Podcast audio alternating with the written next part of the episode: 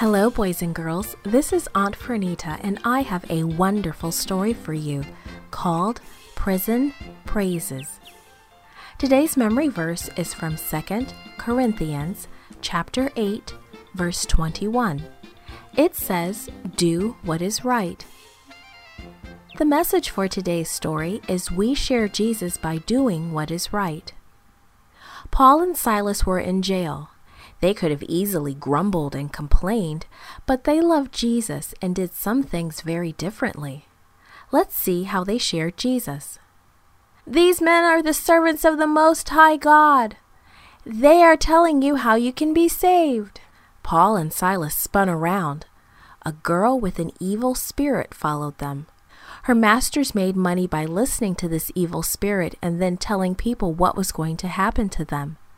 For days, the girl followed and shouted the same message after Paul and Silas. These men are the servants of the Most High God. They are telling you how you can be saved. Even though what the girl was saying was right, it was not good for people to think that Christians had anything to do with evil spirits. So Paul finally turned to the girl and ordered the evil spirit, By the power of Jesus Christ, I command you to come out of her. The evil spirit left the girl immediately, and she became quiet. The servant girl's masters became very, very angry. They dragged Paul and Silas to the city rulers. These men are Jews and they are making trouble, they shouted. They are teaching things that are unlawful for us to practice. Soon an angry crowd gathered, and they began to beat Paul and Silas with big sticks. So the rulers threw Paul and Silas into jail.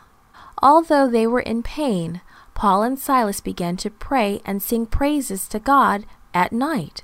About midnight, the ground suddenly shook so hard that the doors of the jail fell open and the chains fell off the prisoners. It was an earthquake. The jailer was sure that all the prisoners had escaped. But just then Paul shouted, We are all here!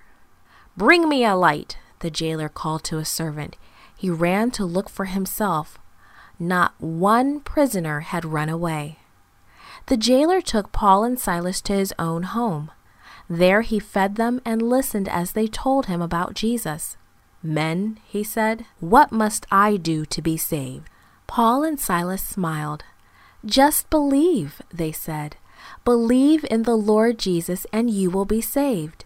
Before the night was over, Paul and Silas baptized the jailer and all of his family. Paul and Silas praised God when bad things happened to them. They showed the jailer about Jesus' love. You can share about Jesus too by doing what is right. This podcast was brought to you by Gracelink.net and Studio El Piso. For more children's resources, please visit gracelink.net. Gracelink